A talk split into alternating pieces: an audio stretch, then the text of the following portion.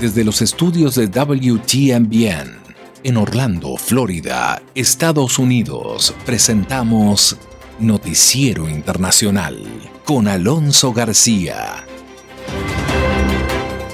Es un gusto saludarle hoy martes, martes 13, martes 13 de julio del 2021 y traerle los hechos más relevantes de Estados Unidos, América Latina y el mundo.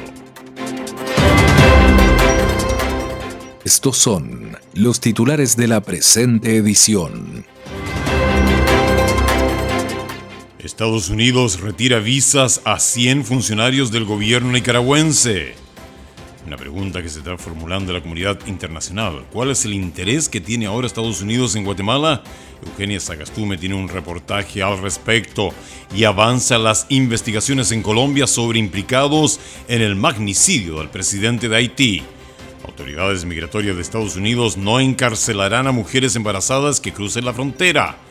Marcada disminución en el ritmo de vacunación en Estados Unidos provoca movilización comunitaria.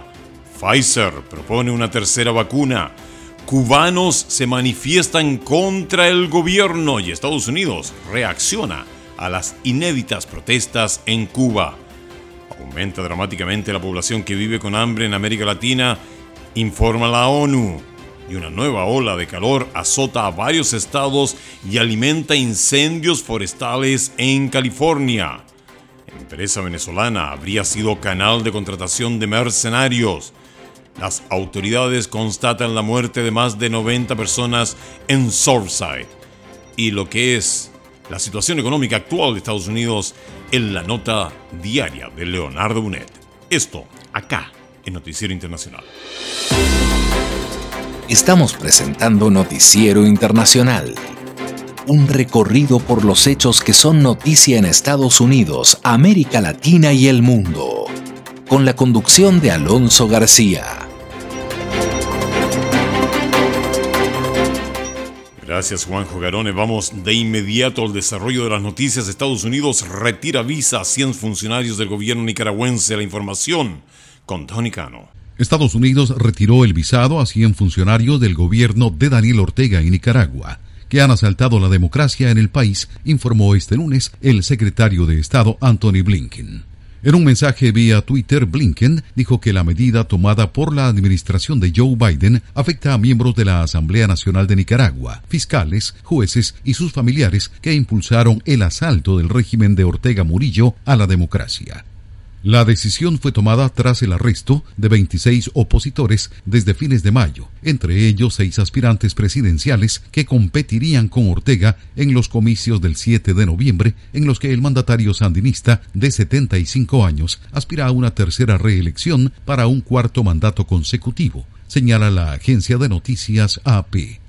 En el contexto de Nicaragua, la política de restricción de visas del Departamento de Estado se aplica a los nicaragüenses que cree que son responsables o cómplices de socavar la democracia, incluidos aquellos con responsabilidad o complicidad en la represión de protestas pacíficas o el abuso de los derechos humanos y miembros de la familia inmediata de dichas personas, explicó el informe oficial del Departamento de Estado. Entre los atacantes a la democracia y los derechos humanos, el texto menciona el arresto de los opositores y aspirantes presidenciales. Entre ellos hay además varios dirigentes políticos antisandinistas, dos ex vicecancilleres, dos excomandantes guerrilleros, dos empresarios, dos líderes estudiantiles y un periodista. Y escuche usted atentamente esto. En un mes, en un mes, Guatemala ha recibido constantes visitas de funcionarios estadounidenses, la última de ellas de seis senadores bipartidistas. Eugenia Sagastume explora cuál es el interés reciente de Estados Unidos por la situación que enfrenta Guatemala. Vamos con Eugenia Sagastume. Estados Unidos y Guatemala son aliados y amigos y socios. Y el propósito principal de nuestra misión acá es para poder fortalecer y reconocer esta sociedad.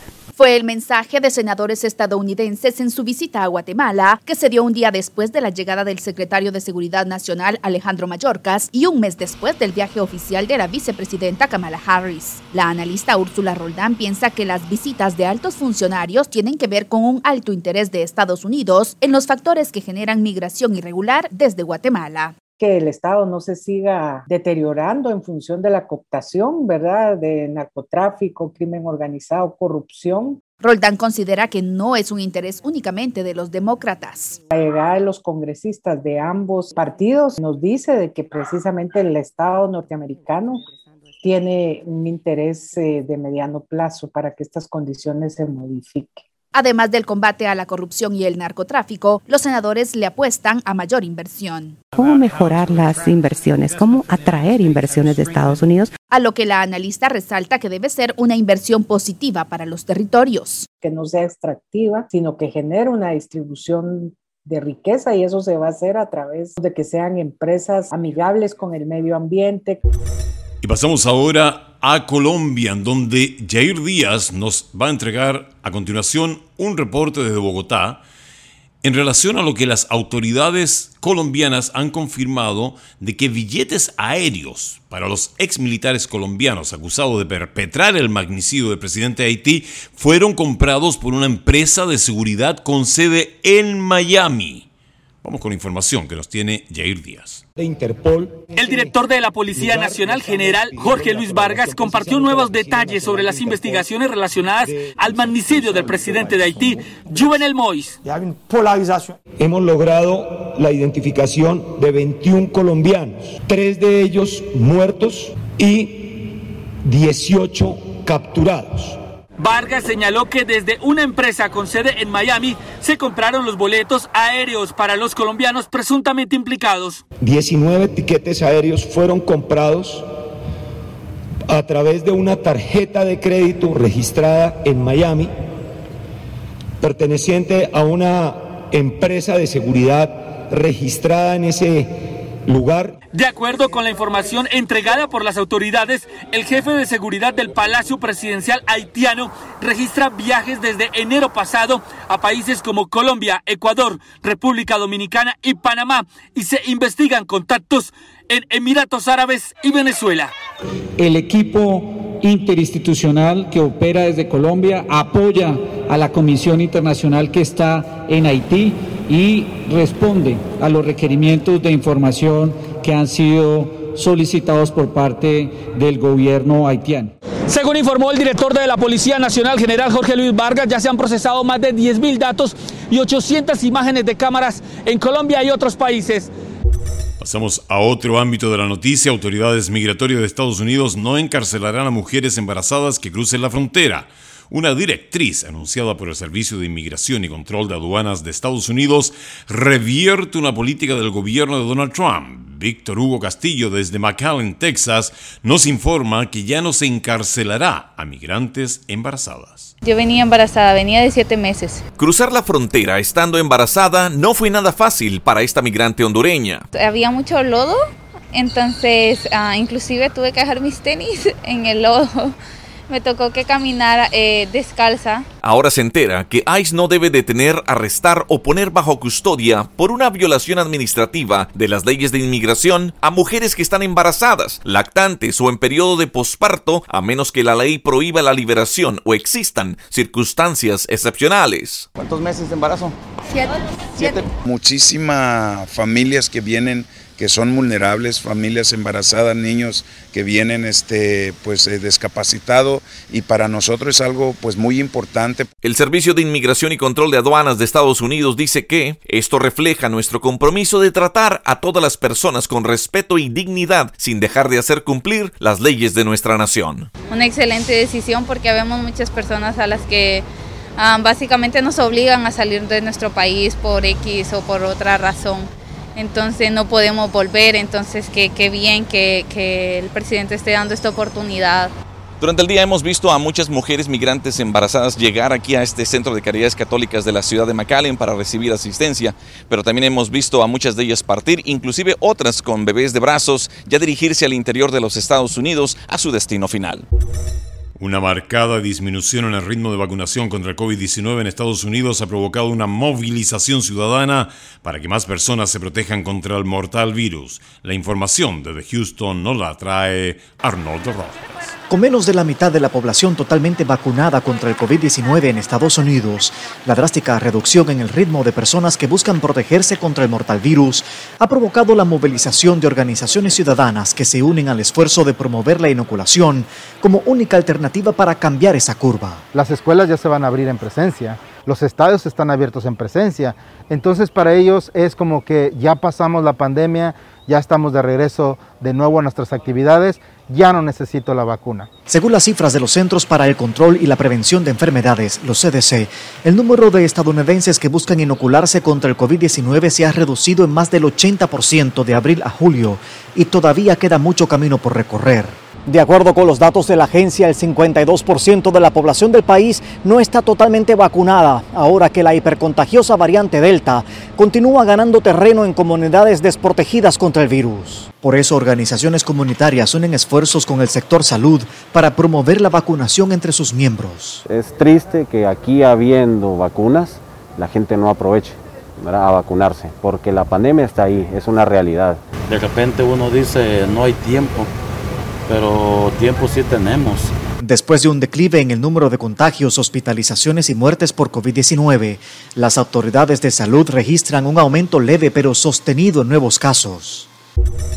Y dentro de lo que es el contexto de la vacunación y el COVID-19, Pfizer propone una tercera vacuna. Vamos con la información. Representantes de Pfizer se reunieron con autoridades de salud estadounidenses este lunes para exponer la idea de la farmacéutica de solicitar autorización para una tercera dosis de su vacuna contra el COVID-19, al tiempo que Anthony Fauci, principal asesor médico del gobierno, reconoció que es quizá probable que el refuerzo sea necesario. La compañía informó que la reunión con la Administración de Alimentos y Medicamentos FDA por sus siglas en inglés y otras autoridades de salud tuvo lugar días después de que Pfizer informara que sería necesaria una tercera inyección en un plazo de 12 meses.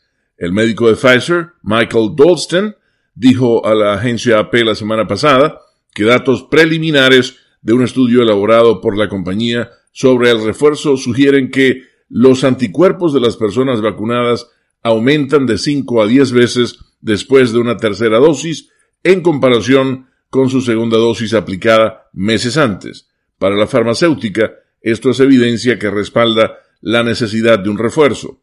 El domingo, Fauci, principal experto en enfermedades infecciosas del país, dejó abierta la posibilidad de que suceda, pero dijo que es demasiado pronto para que el gobierno recomiende una dosis adicional. El médico agregó que los Centros para el Control y Prevención de Enfermedades CDC, por sus siglas en inglés, y la FDA tomaron la decisión correcta la semana pasada al indicar que no consideran que una tercera dosis de refuerzo sea necesaria por ahora. Pasamos a lo que ha sucedido y que tiene atónitos, atónitos, a quienes seguimos las noticias alrededor del mundo. Escuche usted bien esto. Miles de ciudadanos en Cuba salieron a protestar en contra del gobierno comunista en ese país. Sí, esto no es Día de los Inocentes, no es una broma, no, no, no, no es porque sea algo ligado con martes 13, no, en absoluto. Las muestras de apoyo no solo se dieron en la isla, sino también alrededor del mundo. Vamos con la información que nos la trae Alonso Castillo desde Miami. Las voces de miles de manifestantes hicieron eco en Cuba, nación que se vio sacudida el fin de semana por el clamor de quienes buscan un cambio en ese país. Las protestas se dan cuando Cuba registra un récord diario de contagios y muertes por el COVID-19, una crisis que ha exacerbado la escasez permanente que se vive en la nación caribeña, le dijo a La Voz de América el director del Instituto de Estudios Cubanos, Jaime Shushliki. Desde el punto de vista de medicina, desde el punto de vista de salud, de comida eh, y de esperanza. O sea, el pueblo ya está cansado de esperar y sin ninguna esperanza. Las manifestaciones en Cuba se vieron respaldadas con muestras de solidaridad alrededor del mundo. En Miami, el bastión del exilio cubano, el apoyo fue contundente. ¡Cubanos! ¡Estamos aquí con ustedes desde los Estados Unidos. Este es el momento, no hay otro. Eh, ya está la definición total de que se va a caer el comunismo. Ante las protestas, el presidente de ese país, Miguel Díaz Canel, convocó a los seguidores del gobierno para enfrentar a los manifestantes. Y enfrentarla con decisión, con firmeza, con valentía. Para el experto en política de Cuba, el llamado que hizo el mandatario es peligroso. Crearía una situación de guerra civil y de violencia eh, incontrolable. Y por supuesto que en Estados Unidos han habido reacciones a estas protestas inéditas en el país cubano. De hecho, Estados Unidos se solidarizó con lo que el presidente Joe Biden denominó el clamor de los cubanos por la libertad. Las reacciones por las inéditas protestas también se escucharon desde el Congreso. La información con Jorge Gobierno. El presidente Biden se mostró a favor de las inéditas protestas en Cuba. El pueblo está exigiendo su liberación de un régimen autoritario y no creo que hayamos visto una protesta como esta en mucho tiempo, si es que francamente alguna vez Estados Unidos apoya firmemente al pueblo de Cuba en la afirmación de sus derechos universales y hacemos un llamado al gobierno de Cuba para que se abstenga de la violencia en su intento de silenciar las voces del pueblo de Cuba. El domingo la embajada de Estados Unidos en La Habana atribuyó las protestas a la agravante situación sanitaria por COVID-19 y la escasez de medicamentos, una de las varias consignas que se escucharon en las calles. Pero para el senador republicano Marco Rubio, estas no son las únicas demandas de los manifestantes. Aquí estamos hablando de personas que están cansados de 62 años de mentiras, 62 años de fracaso socialista, 62 años de tiranía, de opresión. El senador demócrata Robert Menéndez aprovechó el histórico levantamiento popular para advertir al gobierno cubano. La dictadura debe entender que no toleraremos el uso de la fuerza bruta para amordazar las aspiraciones del pueblo cubano. Desde Rusia también llegaron advertencias sobre lo que catalogaron intervencionismo extranjero, un mensaje que tuvo resonancia en México no debe de haber intervencionismo. Y sin mencionar a Estados Unidos, esto dijo el presidente López Obrador. Lo primero que se debería hacer es suspender el bloqueo. ¿Cuál es la dictadura que hay en Cuba? El gobierno cubano culpó al embargo impuesto por Estados Unidos hace más de seis décadas como la causa de las carencias y de la protesta, pero así respondió la Casa Blanca. El embargo estadounidense permite que bienes humanitarios lleguen a Cuba. Agilizamos cualquier solicitud de exportación de insumos humanitarios o médicos a Cuba. Eso sigue siendo así. Aumenta dramáticamente la población que vive con hambre en América Latina según la ONU. Las Naciones Unidas alertó ayer lunes acerca de la inseguridad alimentaria en el mundo, asegurando que enfrenta un dramático empeoramiento agravado por la pandemia del coronavirus. Esta situación es especialmente grave en Latinoamérica. Cere Mendoza tiene los detalles desde la sede de la Organización de las Naciones Unidas en Nueva York. América Latina es la segunda región en el planeta con el mayor incremento de la inseguridad alimentaria, pasando de tener casi 32 millones de personas en condiciones severas en 2019 a casi 41 millones en 2020, según el más reciente reporte anual de las Naciones Unidas sobre seguridad alimentaria global. En respuesta a la voz de América, el jefe economista de la Organización de las Naciones Unidas para la Alimentación y la Agricultura, Máximo Torero, dijo que Imagínese medidas de confinamiento que duran más de un año. Eso es lo que sucedió en América Latina. Los gobiernos impusieron confinamientos que se extendieron más de lo necesario, ya que no se implementaron adecuadamente al principio. Y eso tiene una correlación negativa sobre el crecimiento del Producto Interno Bruto. Entonces, eso ha impactado la economía informal, que es enorme, como en Perú, por ejemplo, que es 70% informal. Y Perú, por ejemplo, registró una caída del PIB de alrededor del menos 9%. Otros factores como el cambio climático, marginalización económica y conflictos acentúan la crisis alimentaria que en 2020 afectó a 811 millones de personas en el mundo, explicó Arif Hussein, jefe economista del Programa Mundial de Alimentos. 161 millones de personas con hambre crónica en un año. No creo que hayamos visto esto en la historia reciente. Es decir, ese tipo de aumento en un periodo de 12 meses. El impacto en la clase media de América Latina se refleja en las cifras del reporte que, según David Beasley, el director ejecutivo del Programa Mundial de Alimentos, tiene consecuencias directas como un incremento de la migración y la pobreza. Tres millones de personas murieron de COVID el año pasado, nueve millones de personas murieron de hambre y este año podrían ser el doble o el triple si no actuamos juntos. El secretario general de la ONU, Antonio Guterres, se refirió a este reporte asegurando que las cifras son inaceptables e insistió en la importancia que tendrá este tema durante la semana de reuniones de alto nivel a realizarse en septiembre durante la Asamblea General. Una tercera ola de calor abrasador está azotando California y varios estados del oeste del país. En algunas zonas las altas temperaturas rompieron nuevos récords.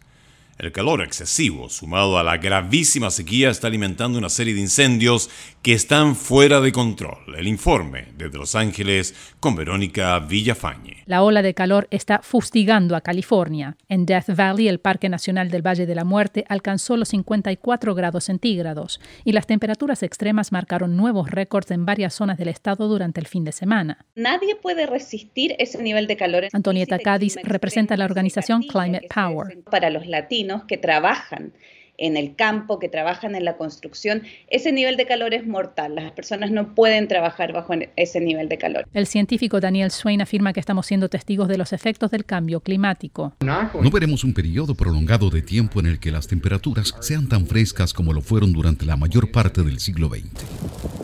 En el norte de California, bomberos siguen batallando el complejo Beckworth, una fusión de dos incendios forestales provocados por relámpagos cuyo tamaño aumentó más del doble desde el viernes, alimentado por el intenso calor y una mega sequía. Este lunes estaba contenido en apenas un 20%. El complejo es uno de varios incendios forestales activos. Más de 83.000 acres se han quemado en California. En el periodo enero a julio de este año es el doble de lo que vimos el año pasado. Autoridades en California urgieron a las personas a conservar electricidad para evitar una sobrecarga a la red eléctrica y ayudar a prevenir apagones. El Servicio Meteorológico Nacional mantiene una advertencia de calor excesivo en la mayor parte de California, Nevada, Utah, Arizona y Oregón hasta el martes, cuando se anticipa una leve baja en temperaturas. Empresa venezolana habría sido canal de contratación de mercenarios, sí, tal como usted lo está escuchando acá en Noticiero Internacional. Con una nueva captura avanzan las investigaciones para esclarecer el asesinato del presidente de Haití. La Policía Nacional atribuye el crimen a intenciones políticas y asegura que una empresa venezolana habría estado involucrada en la planeación del crimen. Laura Sepúlveda nos actualiza con los detalles más recientes.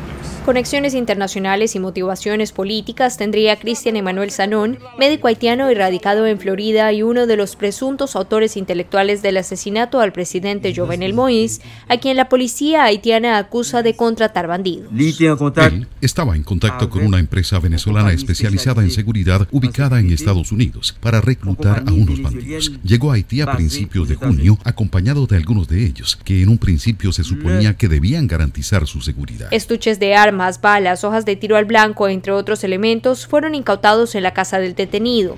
A lo largo del fin de semana, la primera dama, quien resultó herida en la misma escena en la que su esposo perdió la vida, emitió un comunicado. Hay que ser un criminal notorio sin agallas para asesinar impunemente a un presidente como Jovenel Moïse sin darle la oportunidad de hablar. Labores de inteligencia avanzan de la mano de agentes del FBI y del Departamento de Seguridad Nacional de Estados Unidos enviados para apoyar la investigación, confirmó el primer ministro de Haití.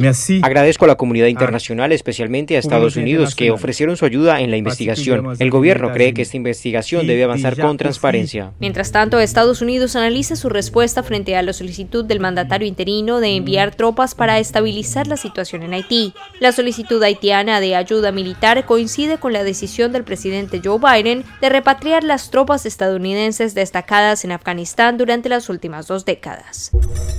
Las autoridades constatan la muerte de más de 90 personas en Surfside, más de 90 personas que ya se encuentran clasificadas como fallecidas en las ruinas del edificio de Surfside en el sur de la Florida. Sí, 90 personas.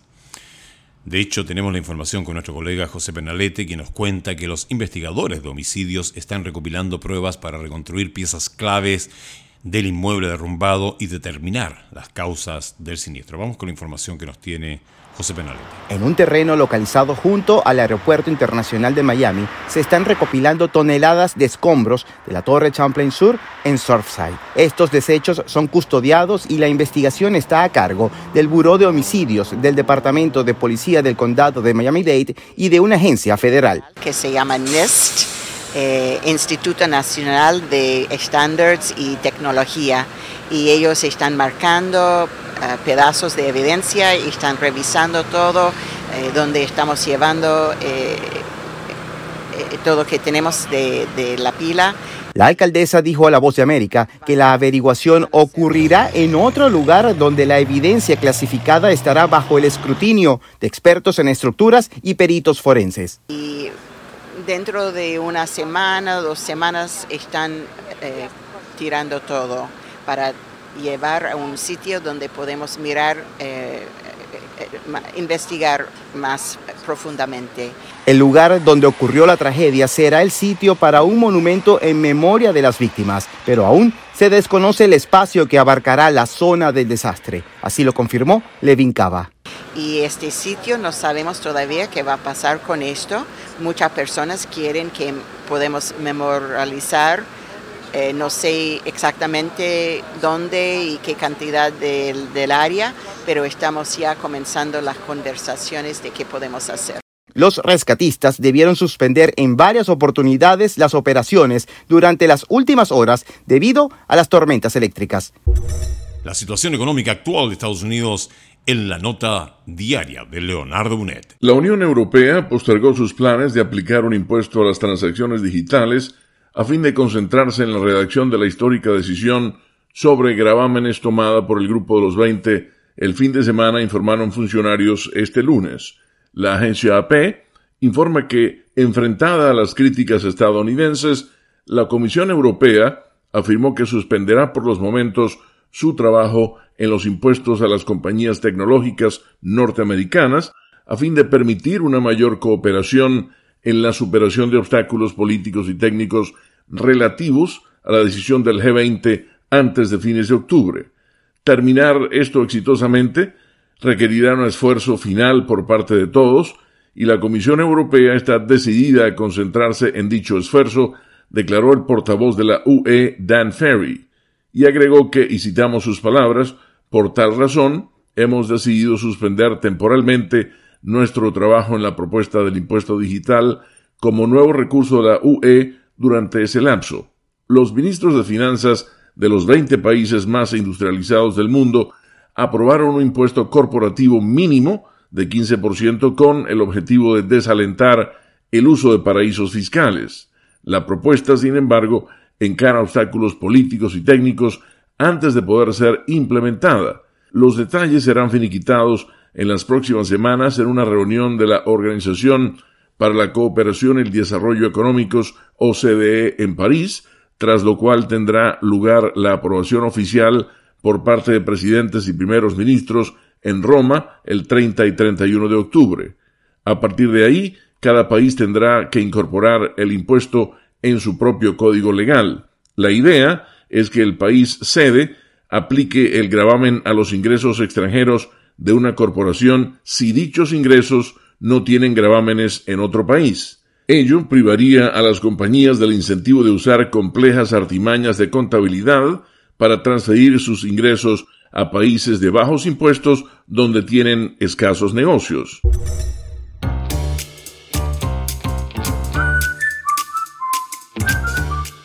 Cuál es el próximo estreno, qué sucede con tu artista favorito. Nos vamos al mundo del espectáculo y del entretenimiento con Leonardo Bonet desde Washington, D.C.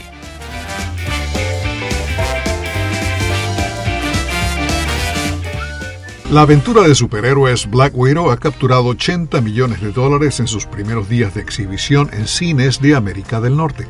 La película de Marvel se estrenó simultáneamente en Disney Plus. En el exterior, Black Widow obtuvo 78 millones de dólares en su debut, aumentando su recaudación a escala mundial a casi 160 millones de dólares. F9 de Universal está en un distante segundo lugar con 10 millones 800 mil dólares. Llegamos así al término de una edición más de Noticiero Internacional. Gracias por haberme permitido acompañarle, trayéndole los hechos más relevantes de Estados Unidos, América Latina y el mundo. Esta ha sido una producción de la WTMBN. Agradecemos a the U.S. Agency for Global Media, formerly the Broadcasting Board of Governors, por el apoyo que nos da con corresponsales en los lugares de los hechos. A nombre de todo el equipo le deseamos a usted un maravilloso día. Nos volvemos a juntar acá en este punto mañana.